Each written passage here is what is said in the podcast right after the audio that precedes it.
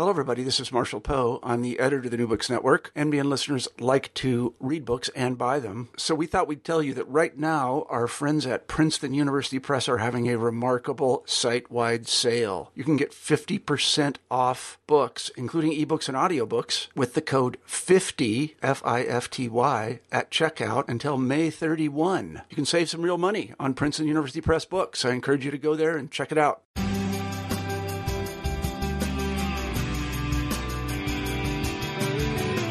Hello, everyone.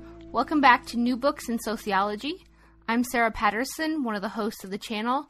Today, we'll be talking to Amy Ziettlow and Naomi Cahn about their new book, Homeward Bound Modern Families, Elder Care, and Loss. Welcome to the show. Thank you. We're delighted to be here. Thanks, Sarah. Great. Thank you for being here. I was wondering if you could tell us more about yourselves. Sure. This is Amy Ziettlow, and I am a pastor in the Evangelical Lutheran Church in America. Um, I currently serve Holy Cross Lutheran here in Decatur, Illinois, in central Illinois. And um, I'm also a scholar of end of life care. Um, I've worked extensively in hospice care as a chaplain, as also as our chief operating officer. And that background, both from parish ministry but also in hospice, which is what kind of drew me to work on this project, which led to the book. And this is Naomi. I am a law professor at George Washington University Law School, and I teach a variety of courses. Um, most the, the most relevant courses are family law, trust and estates, and elder law. And I've done a great deal of research in each of those areas. But some of my more relevant work in elder law has been looking at what happens to digital assets um, upon our death. That, that is, who's going to take care of our Facebook accounts, etc., when we can no longer do so. And a mutual friend of Amy's and mine knew about, actually was involved in uh, getting the grant that that that resulted in this project, and um, uh, she knew of my work, and she said to the two of us, you know. It would be really useful for the two of you to get to know one another right, five or six years later, we're still working. Great. Well, that actually brings me to our first question, which is how this book came about. Great. This is Amy. Um, so basically, the book came about from a phone call.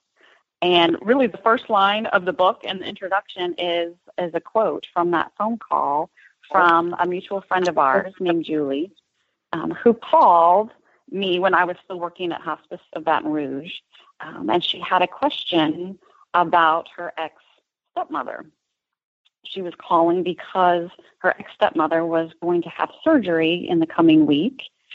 And in talking with her and just hearing more about what the procedure was going to be and uh, wondering what role she should play in all of that, um, she realized she had a lot of questions about her family, both realizing that both her mother and her father, as well as step parents including ex step parents, um, are all kind of beginning to enter the years where they may be having healthcare crises, they may need healthcare support, um, they may need her to play some role in terms of helping pay for their care and support. They may be thinking about retirement soon, and et cetera, et cetera, and just realizing, wow, are there other daughters, stepdaughters, out there that are starting to think about these questions and what does that journey look like. Um, I knew from working in hospice for many years that um, you know families are modern families are changing. You know they they don't um, we can't just assume that a 60, 70, 80 year old um, has been married for multiple decades and that um, their first line of defense will be their spouse, and then the second line of caregiving um, would be grown children who have known those parents their whole lives. Um, but now we have single, we have many single parents, whether that's by choice, by choosing not to be married, or through divorce, um, or many parents who are remarried, and those dynamics change. Uh, those family system dynamics change how people are making choices at the end of life or through a healthcare crisis um, and so at that point, we decided we wanted to study those families. We would want to interview other grown adults like Julie and find out from them what their experience was like in terms of providing care, making healthcare decisions, um, experiencing the end of life, and then how they dealt with mourning. How did they plan funerals? Um, how did they settle the estate of their parents or step parent? Um, and so that was kind of the origin, both for the project, which then, of course, led to the book. Great, thank you. So, one of the things that I wanted to talk more about was this idea of norms and these new family structures. So, not only financial uh, norms, but cultural norms in these new modern families. So, I was wondering if you could tell us more about that. Right. I think right from the beginning, we realized we wanted to show that there's a new normal, both a new normal in end of life care, but also a new normal in modern families. And that those two, right now, and especially over the next two to three decades, are going to be colliding or intersecting more and more. Um, on the one hand, there's been some great um, advances in end of life care, both with increased access to hospice care at the end of life, but also um, sort of an evolution from hospice care with palliative care that can be offered before someone would have a six month uh, prognosis. Um, but palliative care could happen at any time, um, but brings that hospice model of um, kind of interdisciplinary care from a physician and a nurse and a chaplain and social worker, but brings that and sees not only the patient as their person they're caring for, but their whole family system and helps them name their values, um, talk through um, what is most important to them so they can ensure that their health care is really meeting um, who they are as an individual and as a family. Right. So with that new normal, then you're meeting these other kind of family systems, and those two are colliding now, which can be good, but is also new. I, I, just want to supplement a little bit Amy's wonderful description of some of the norms that we looked at. Uh, Amy's experiences as uh, both within the hospice context and also as a religious spiritual leader had led her to see a lot of the changes in the, the, kinds of medical care as well as in people's approaches to that medical care. And in addition, we looked at some of the legal norms that have not yet changed that assume a nuclear once and only married family.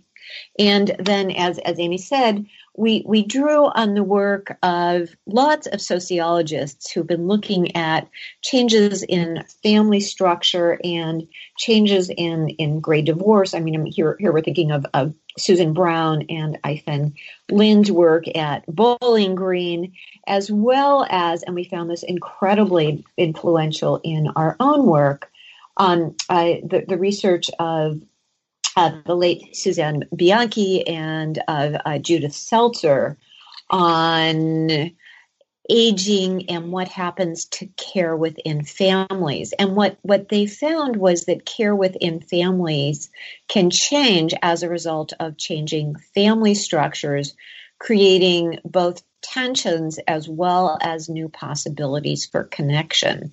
And so we were looking, uh, or, or, what we found actually, because we were looking to, we, we, were we conducted the interviews to find out what was happening, but we did find both the possibilities of new connections as well as the possibility of tensions.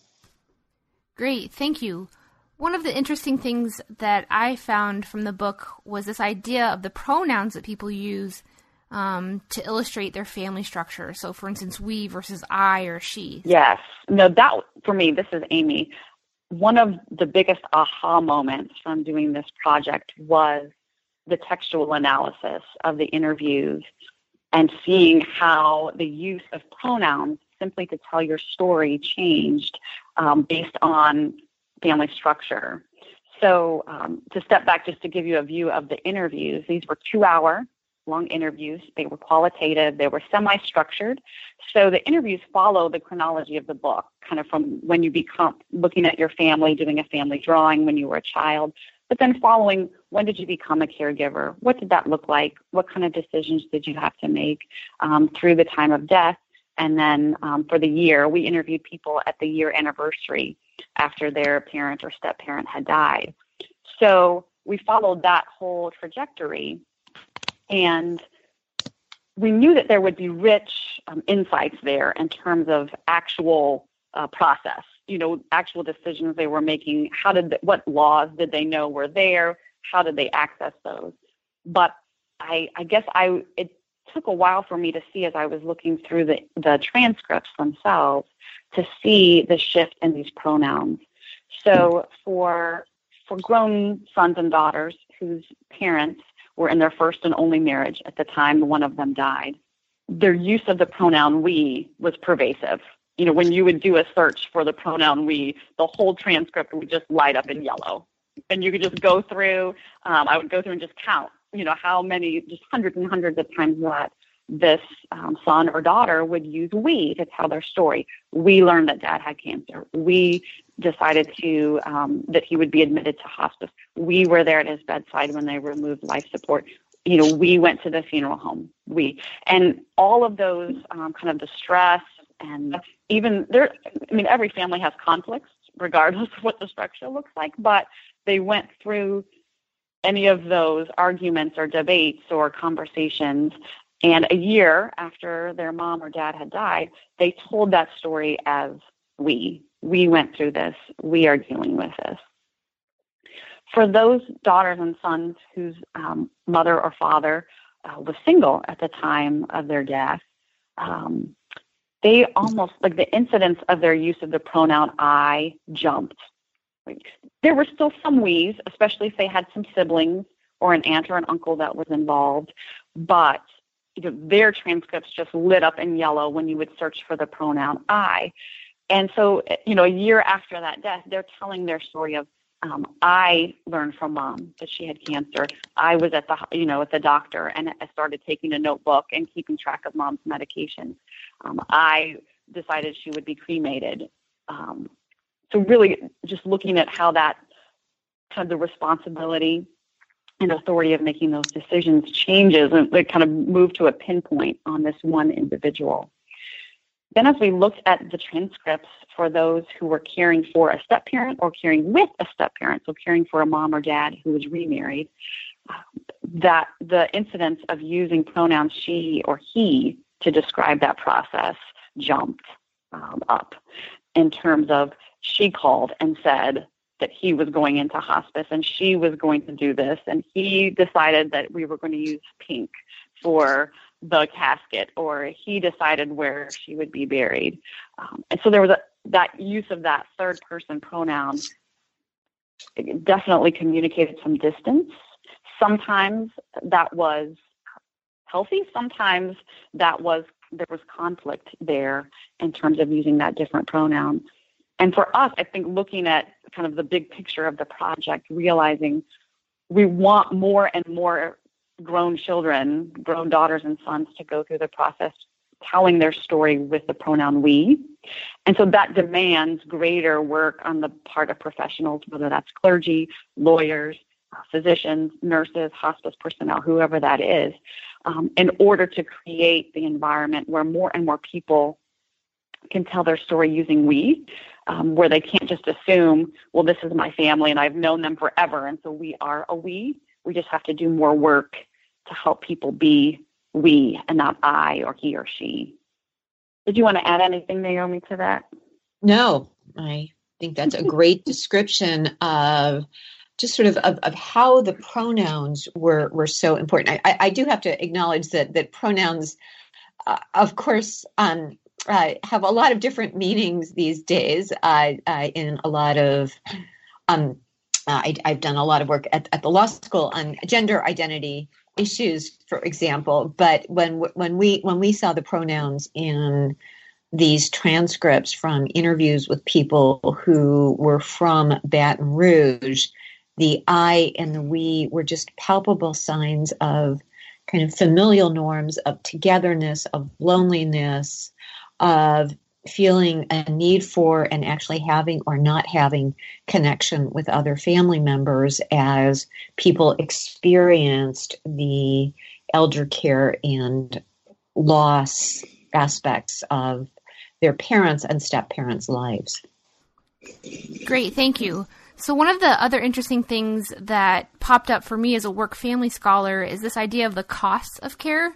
So, not only the financial costs, but also the time that these adult children are providing to their parents. So, I wondered if you could tell us more about that.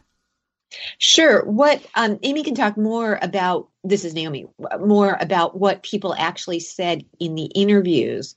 But one of the things we found is just how little support there actually is for caregivers and how infrequently the caregivers in our study accessed the, the formal means, that is, the legal means of support. Um, so, some of the ways that people can get access for support, for example, are through the Federal Family and Medical Leave Act or through comparable state laws, which allow for a certain period of unpaid, and no federal law says unpaid, allow for a certain period of unpaid leave to care for the serious illness of another.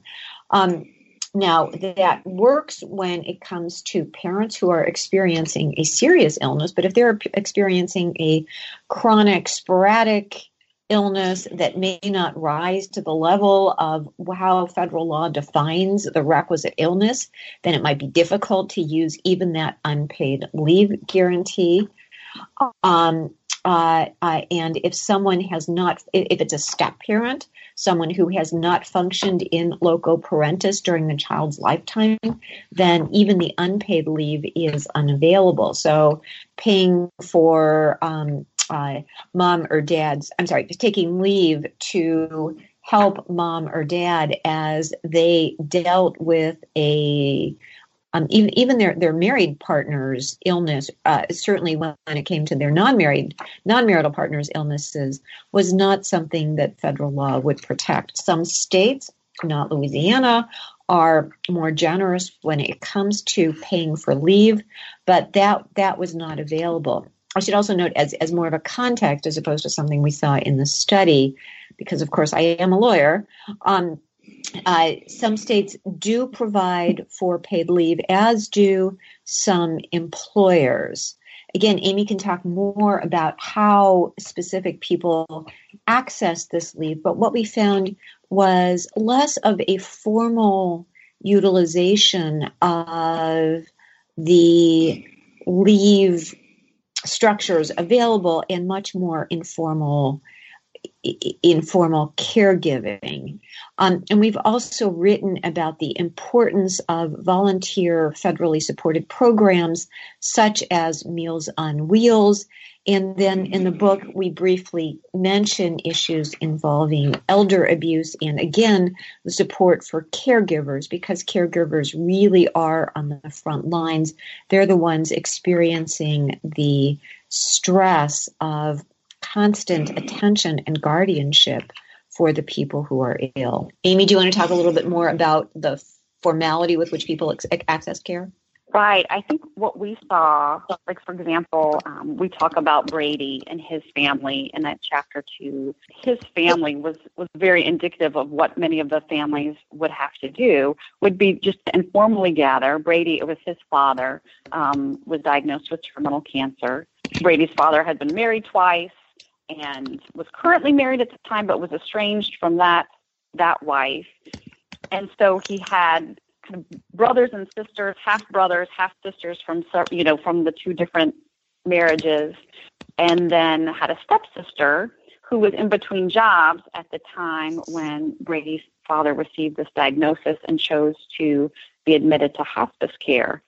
And so she decided, because she was in between jobs, that she could move in with Brady's dad to be that kind of hands-on caregiver in in the home. And that was one goal that Brady's dad had was that he wanted to stay at home. He did not want to move in with one of his children. He definitely did not want to go into a nursing home or spend any time in the hospital. He wanted to be able to be at home. He lived out in the bayou and had a kind of rustic cabin and um, so Brady found like he and his brother kind of took over more the kind of instrumental kind of type care acts, taking care of the yard, making sure that he had wood for his fireplace chopped, um, bringing groceries, uh, making sure that you know they you know were keeping the house clean, that kind of thing. And so then his stepsister moved in and was the person making sure that he was getting medications, would be kind of the person there when the hospice personnel would come for visits, and sort of the eyes and ears for the whole family. And Brady's dad felt comfortable with that, but he did talk to Brady about, you know, even though she's here providing my care, I want you to be my decision maker. And so even through hospice had talked about um, a do not resuscitate order. And so I'd let Brady know I'm, you know, I'm asking the physician to have this order and I'm signing it. And I want you to know that because I want these are the kind of decisions I want made for me, um, which ended up really benefiting him and making sure that his wishes were followed because um, on the day that he died, he collapsed at home and um, his stepdaughter was there. And that's a very stressful situation. She called 911. The ambulance came, and she realized as the ambulance was arriving and these uh, medical personnel were beginning to do CPR and to be able to, you know, do all of these acts to resuscitate him, you know, in the back of her mind, she's thinking, oh, wait, I don't, this is not what he wanted. So then she called Brady and said, you know, you've got to come. And they're doing all these things. They're taking him to the hospital. And so when they arrived to the hospital, um, the doctor came in and talked with the family to say, you know, this is what's, what's going on. And every, you know, everyone's emotions are very high. And Brady was able to remind them to say, no, wait, remember dad completed this DNR. This, he doesn't want to be hooked up to machines. He doesn't want to feeding to, you know, he doesn't want to be intubated. He doesn't want all these things. These are what his wishes were. And they were all able to step back for a moment and remember that and say, you're right. That is what he wanted. He had filled out this paperwork. Um, and then they were all able to gather around the bedside and be able to be with him in the last hours of his life and feel that they were following what he wanted when he could not make those choices for himself. So that's kind of an interesting story of how both the formal planning that was was made access to through hospice kind of helped support that informal work that the family had to do to make sure that his care was provided, but also that his wishes were followed. Great, thank you. Um, so, one of the other things that you bring up in the book is this idea of um, planning for the end of life care and what can be done versus what families did in your book. So I wondered if you could tell us more about that. Well, there, that's two different. This is Naomi. That's two different issues in terms of what the families did versus what can be done and what ideally should be done. Two very, very different directions in terms of what could be done. Um, people can plan for what happens to their medical care in case they are incapacitated with anything like um, uh, giving through, through, through something called advanced medical directives, of course, which are available in every single state. You can delegate to someone else the power to make decisions on your behalf. Um, uh, you can set out your wishes with respect to end of life treatment. Um, Amy's already referred to DNRs, do not resuscitate orders that doctors can issue. So, a lot of formal planning can take care in the medical context and in the legal context as well. Forget about wills, which of course everybody should have, regardless of their assets. Um, uh, people can also delegate financial decision making power to someone else through a power of attorney while they are alive. So if they're incapacitated and in the hospital, then someone else can take care of their financial issues through through a legal a very simple legal form through a power of attorney um, uh, the issue is that what half of the population doesn't have a will. Many of us don't think we actually need one. And in our in, in the interviews, we found very, very few people whose parents actually had formal wills. There were a lot of, oh, I hope that X, Y, and Z happens, or I would like X, Y, and Z to happen, but oral wishes are only as binding as the people to whom those oral wishes are conveyed actually listen. And what's what's interesting, this gets back to the I we, the pronouns that Amy talked about earlier. Um, in in families where there were kind of strong communal family norms, the families generally agreed on what to do with relatively little acrimony. And a, a will, while important in terms of, would have been important in terms of conveying the the, the dead parents' wishes, um, uh, was less important in terms of preventing rivalries between family members. By contrast, in today's new normal of divorced, remarried, repartnered families, it, it does help. Um, it does help to have the individual's wishes written down. And even when the wishes were, were conveyed orally, that that was also helpful in terms of there being some respect given to what it was the, the, the dead parent actually wanted. But but the importance we found that it was so important where there had been formal planning in terms of providing guidance to those who survived. Yes, I think both the chapters that cover um, medical decision making as well as settling the estate of the parent, you just see so clearly how difficult substitutive judgment is. Trying to make a decision thinking, what would mom have done? What would dad like in this situation? Um, is is just incredibly hard for us to use that imagination and that kind of, or I'll call it empathic imagination, um, to think through. Okay, in this situation, what would dad have done? And as a society, um, because we, you know, we, as a whole, we don't do a great deal of planning for a healthcare crisis or for our, you know, after death. How do how do we deal with our assets and our um, that you know our legacy? We expect that the norms and shared history of family will, will do the heavy lifting for us. You know that they will just privately settle things out. They will, and, and we saw that, you know, that um, families, especially if they're faced with, say, removing mom from life support, they will collectively talk together about, well, remember when Aunt Susie 10 years ago, she was in the hospital and dad said, "Oh, I never want to look I never want to be like that." And around the table, yes, all the other cousins and the sisters and brothers can all say, I do remember that. I remember dad saying that. Um, or even remember when we went to Uncle Joe's funeral and he said, Oh, I want those songs.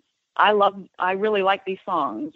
And so that gives them all confidence and clarity um, and a sense of safety that we're going to make this decision and other people uh, are concurring with me. They also know that this is the best decision and so we saw for those families that don't have a long history together, say their dad was remarried for two years, well, they don't have a shared history of spending holidays or remembering that I had chicken pox in seventh grade. You know, my my dad's new spouse, I didn't even know her until two years ago, and I'm you know 48. um, you know, you don't have all of these shared family stories, and if you haven't really sat down and told those stories, then you don't even have a common memory of those. And it can, if you disagree or your personalities maybe don't gel with a new spouse or with new step siblings, then it's really easy to start sort of demonizing that other person as as maybe not making the best decisions. And so that's where that formal planning really did some heavy lifting for those families to be able to say, no, wait, here is objectively what dad wanted um, or who he wanted to be making decisions for him. And so we're, and he said, I want you to rally behind this person and support them. They know what I want to do. Um, so, you know, provide emotional support for them. Um, we found definitely in those um, where there was not planning, which was frankly, most of the people, the majority of people that we interviewed had not done any formal planning.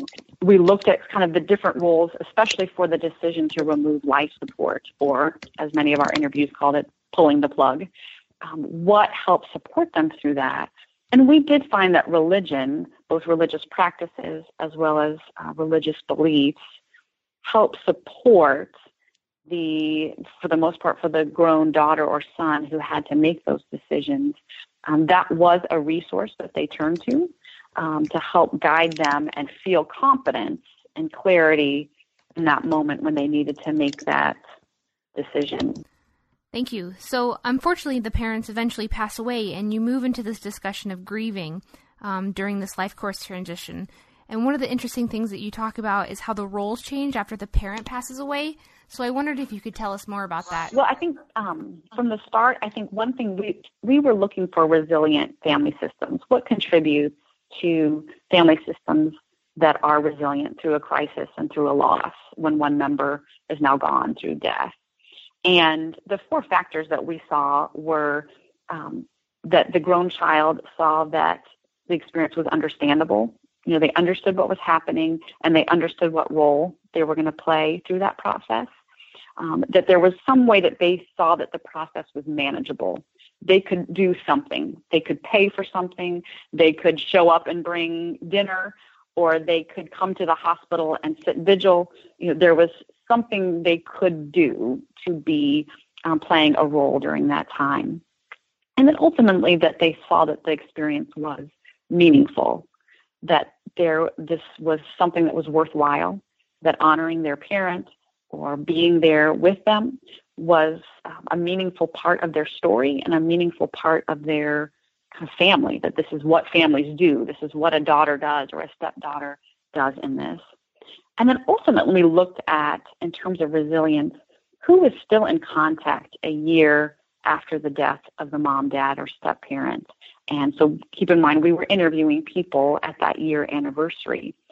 So as we looked at that transition from being a caregiver to a griever, we were listening for um, who is still in contact with the parents or the parent figure, you know, the widow, um, after this death for those families where the widow is also your mom or their dad, um, they were in constant contact. You know, they were experiencing um, you know the first birthday or the first holidays together, and you know we're finding ways to mark the anniversary of the death, um, usually with their with their widowed mom or their widowed dad.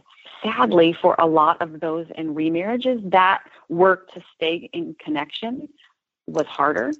They had to be more intentional about reaching out or still including that widowed step parent or the widowed boyfriend of their parent in you know family involvement and needed to be more intentional about how are we going to still be a family and do we want to still be a family and i think if there's anywhere where there's there needs to be probably more well there's lots of places where there needs to be more research but i think and yeah. looking at how do families remain a family when the connector parent is now out of the picture um, what what helps contribute to that um, because to me that was one place where i saw for our grown daughters and sons there was a lot of loneliness in that year of grieving when it it took more effort to grieve with a widowed step parent. I think this is Naomi. We did find a need for a great deal more research in this area, and I know Sarah, you're you're doing work on um, children's transfer to parents and differing family structures, right? Yes, that's right. Um, and and I think that work that work of looking at how family structures affect all kinds of transfers, transfers of money, transfers of care, is incredibly important research that um, that still needs to be done as as as family structures change so dramatically. I mean, we were incredibly influenced by looking at the demography that um, almost half of American families, or getting close to a half of American families, have at least one step relative. At least um, approximately a third of American families have um, a step or half sibling in them. Uh, uh, 20% of families have a living step parent.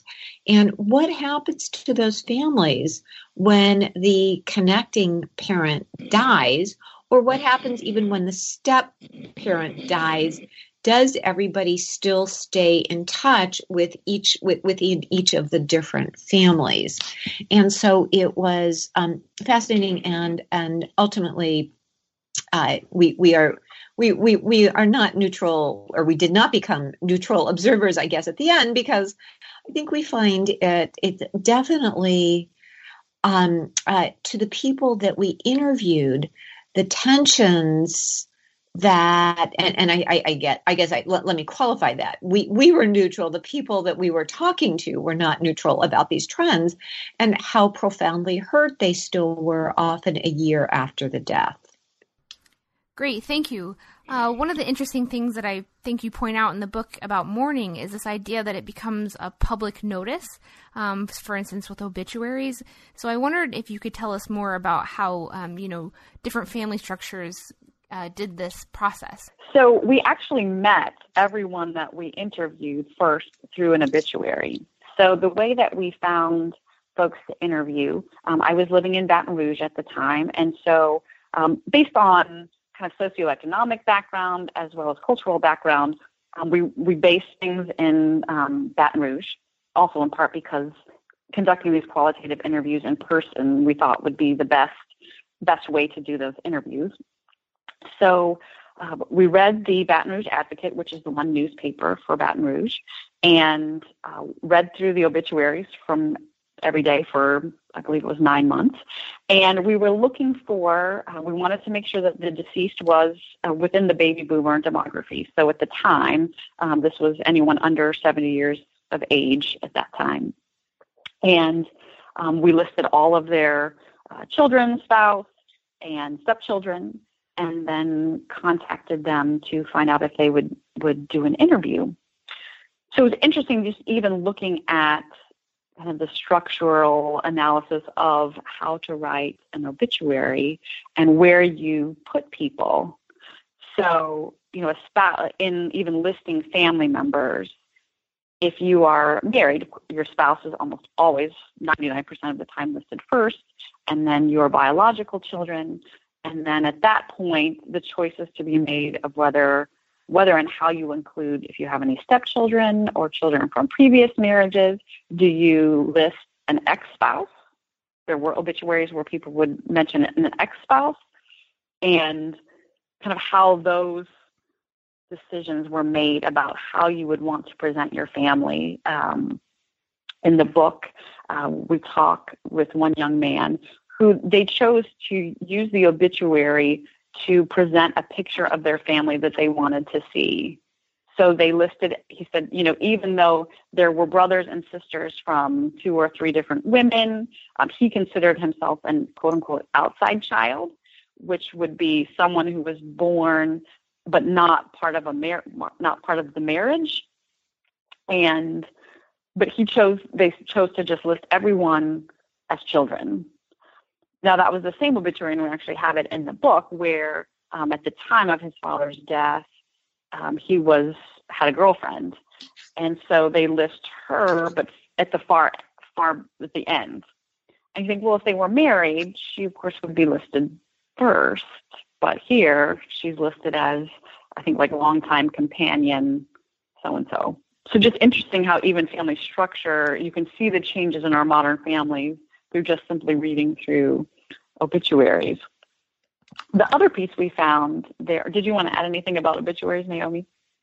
Well, just um, there there are books written about the meaning of obituaries and uh, a literature that I mean, it shows if, if you parse through the obituaries, as Amy said, it it very nicely shows different relationships, and to the extent people are able to do that, the obituaries sometimes reflected uh, people's own writing styles as, as well as the family structure. And today, with the, the creativity that can be exhibited in, in obituaries, we, we didn't find this as, as much in the interviews, but it's not just the formal obituary through which um, the study participants were found that, that, were published, but there's also an increasing literature, of course, of online obituaries, obituaries of mem- memorializing people through Facebook obituaries. And so obituaries just are, are so revealing on so many different levels about family structure as well as about the individuals who are crafting them and um, the, the, the different because we were able to talk to people who were involved in writing the obituaries, the different tensions that actually occurred as the obituaries were being written. So, as we, when you read through the transcripts, um, you also see that the time of death is recalled in high levels of detail. Um, people can read, it's almost as though they're watching a movie in their mind and simply allowing themselves to just say every single thing that they remember from who was speaking, where people sat, everything.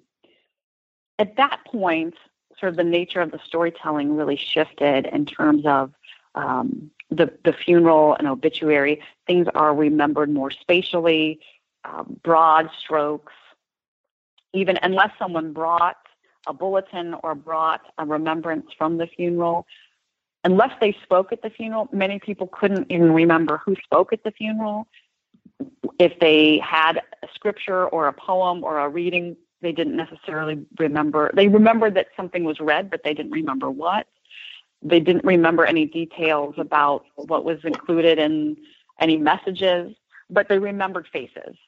They remembered where people were. And what we found most um, interestingly, that also led into whether or not people would see kind of legal action in terms of the estate was where people sat.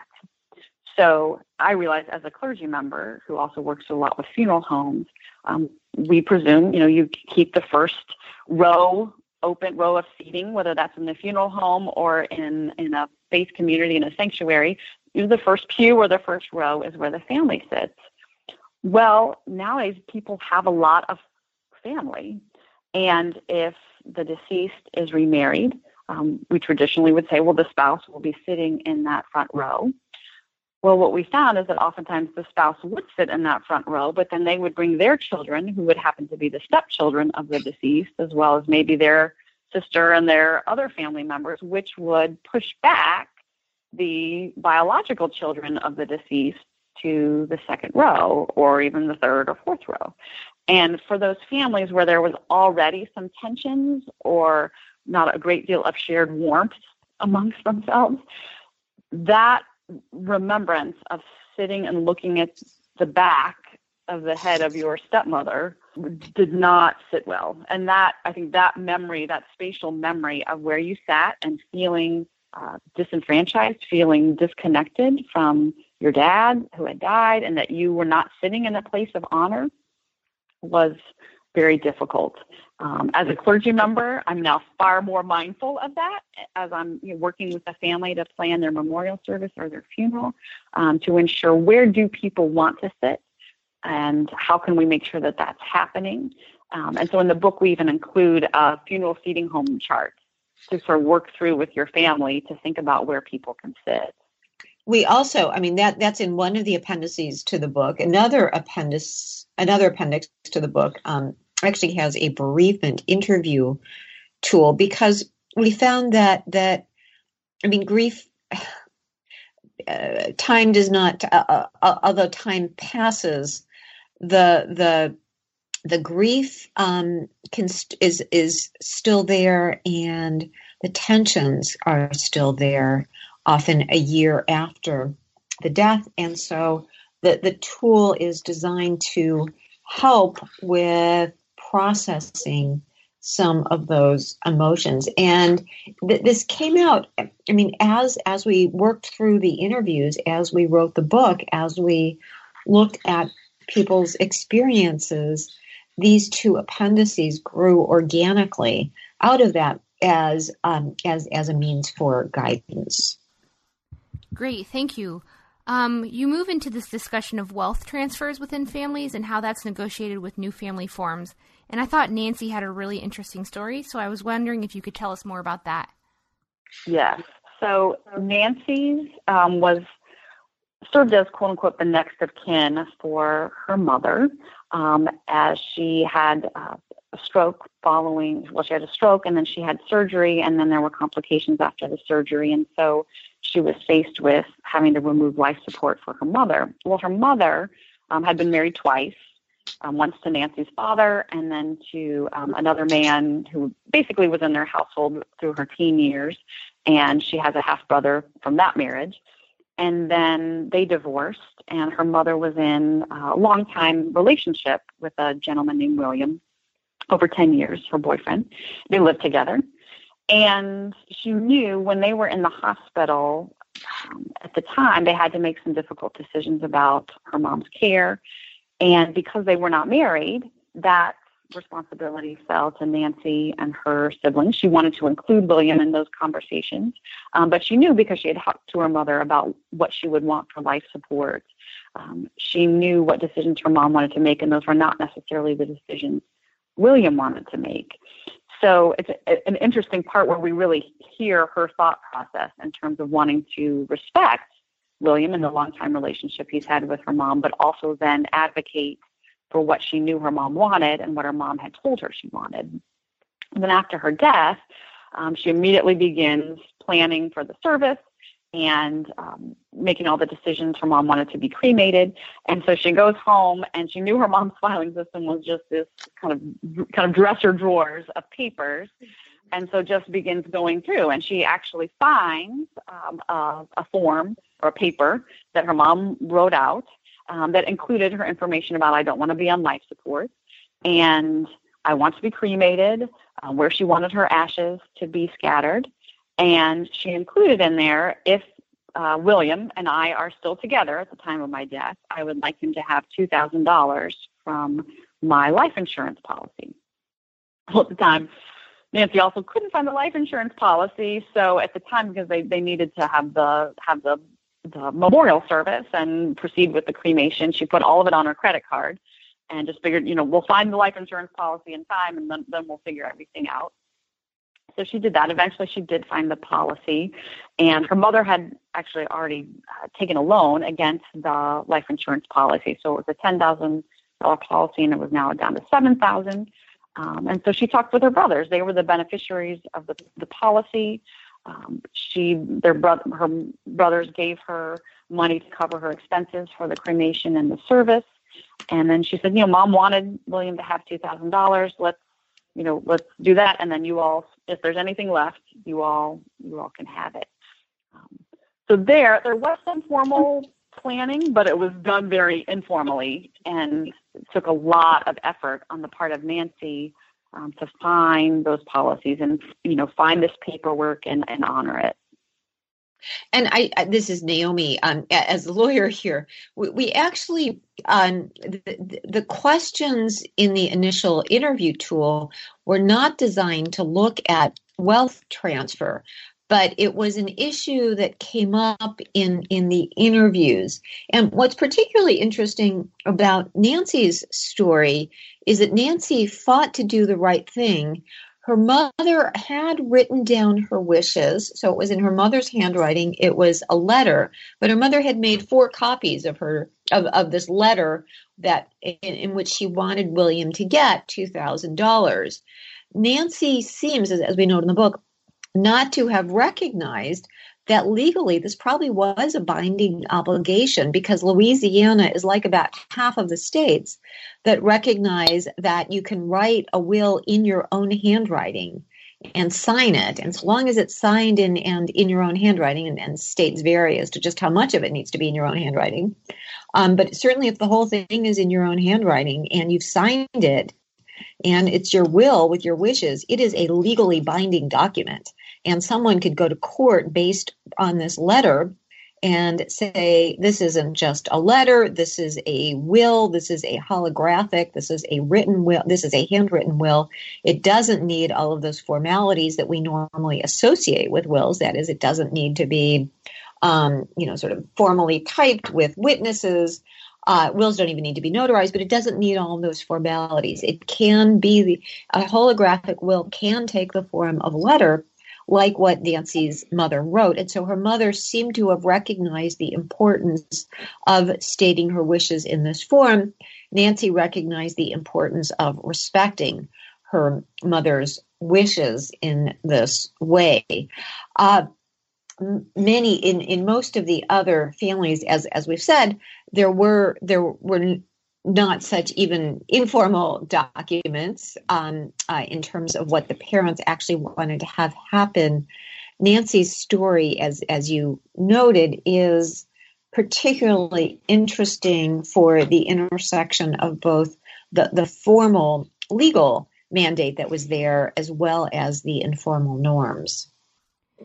Thank you. So, one of the um, unexpected outcomes of the book was that you come to these helpful steps for families that are going through this, especially emphasizing planning in such an era of shifting family structures and roles. So, I wondered if you could tell us more about that part of your book.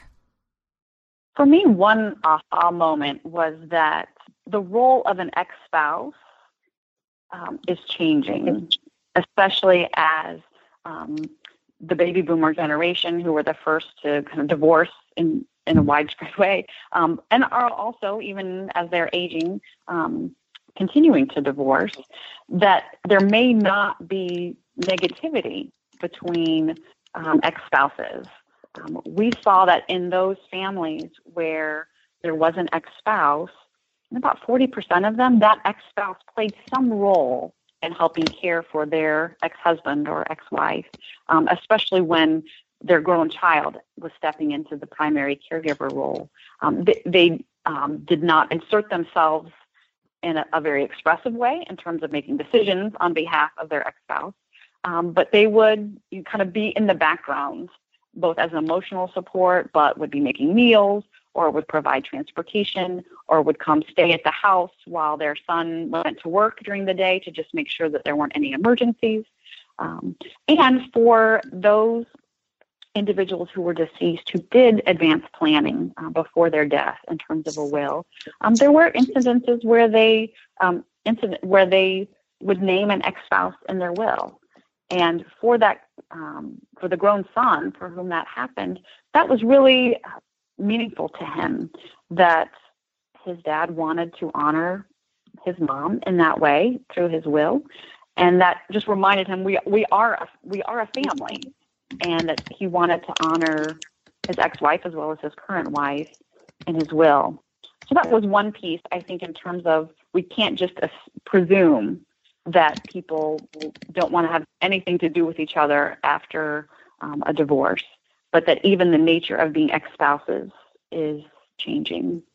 The, the importance of family support, uh, the importance of planning, all of these. I mean, as, as we look through, the, the goal of the whole project was to look at how family structure is changing the nature of elder care. And so the, the last question that people were asked had to do with what advice they would give others. And so this last chapter builds on the advice that the study participants would give other people. And it also, I have to say, builds on Amy's expertise or, or as a, religious leader and my expertise as a law professor. Great. Well, thank you so much for both of you being here today. I wondered if you could tell us more about what you guys are working on right now. This is this is Naomi. One of the things I'm I'm working on uh, is an issue on family structure and economic inequality. Uh, I'm working on the coming era of gender inequality. And then a project that grows directly out of my work with Amy on this book is looking at legally what happens to a will, to a life insurance policy, etc., when someone is divorced, because the law is moving towards saying, well, that document automatically writes out the ex spouse and all family members of the ex spouse. And the empirical work with, with Amy that has led me to suggest some law reform. And I'm, I'm writing um, an article about that. And um, I'm an active pastor, so I think right now my main goals are sort of applying this lesson to my day-to-day practice as I'm working with families and um, as we're planning worship and going through funerals with families and hospital visits. Um, so that's my main work right now. And also, Amy, your your other project on uh, advanced planning. Yes, there are some work, work groups that are, you know, working on how do we build on the insights of the POLST form, the physician's order for life-sustaining treatment, um, that would expand that beyond kind of the terminal window. You know, right now the POLST form is wonderful, and I think that's one of our recommendations at the end of the book because that's in your chart, and um, medical professionals, um, including physicians, follow doctors' orders. And so, if you want certain things to happen when you can no longer make decisions for yourself, that's that's really the best um, chance you have for having your wishes followed. But even the POLST is really only effective in the last six months to a year, or when a physician feels that um, the end of your life could be soon, sooner rather than later. And really, that should, you know, the effectiveness of that order could be much broader. And so there are some working groups I'm, I'm with right now that are working on how, how do we expand that reach. Those sound like really great projects. Thank you again for speaking with me today, and thank you to our listeners. Thank you so much for your incredibly careful reading of the book and for your incredibly thoughtful questions. We appreciate the having a soci- engaging with a sociologist on these issues. Definitely. Thank you. Great. Thanks again.